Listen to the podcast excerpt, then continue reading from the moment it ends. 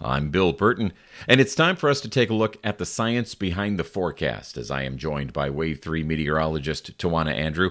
Good morning, Tawana. Good morning. We know weather can affect any outdoor sport a great deal, but we're focusing on soccer this time around, and there's a lot to know about how weather affects soccer. Tell us about it. Yeah, so overall, let's first focus on the temperature. So, if you think about it, warmer air is lighter than cold air. And on warmer days, what happens is that a soccer ball may actually travel further because of reduced drag compared to a chilly day. And the altitude that a game is played at also can have an impact. At higher altitudes, the thinner air actually provides less resistance and allows for the ball to travel further. So if you're warmer and higher up, that goes pretty good if you want to have a good pass in a soccer game. Now, temperature and pressure are also, of course, directly related. So as the temperature rises, so does the pressure inside of the ball. Now, on hotter days, the ball can become slightly overinflated, and then the opposite is true on a colder day.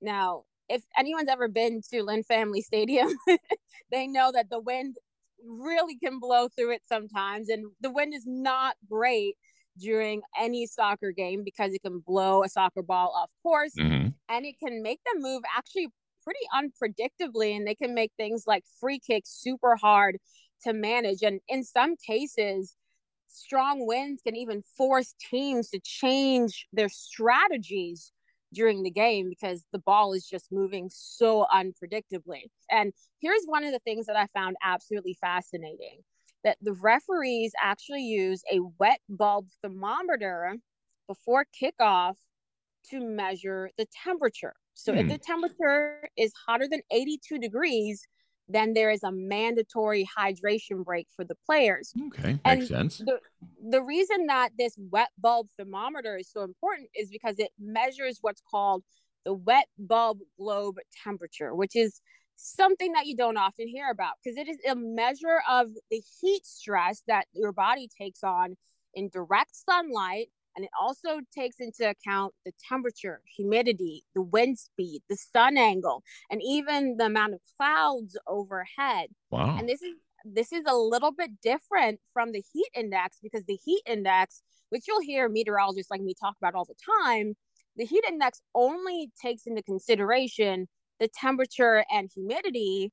And here's the big caveat on this the heat index is only calculated for shady areas. So it's not really fully accurate when you're out in the middle of a field and the sun is beaming down on you.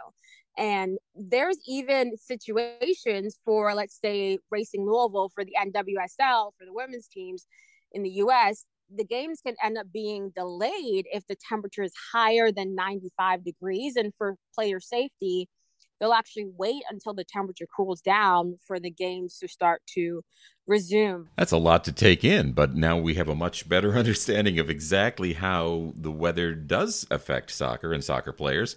And we know this now thanks to the latest edition of Science Behind the Forecast with Wave 3 meteorologist Tawana Andrew. Thanks for the knowledge, Tawana. Of course.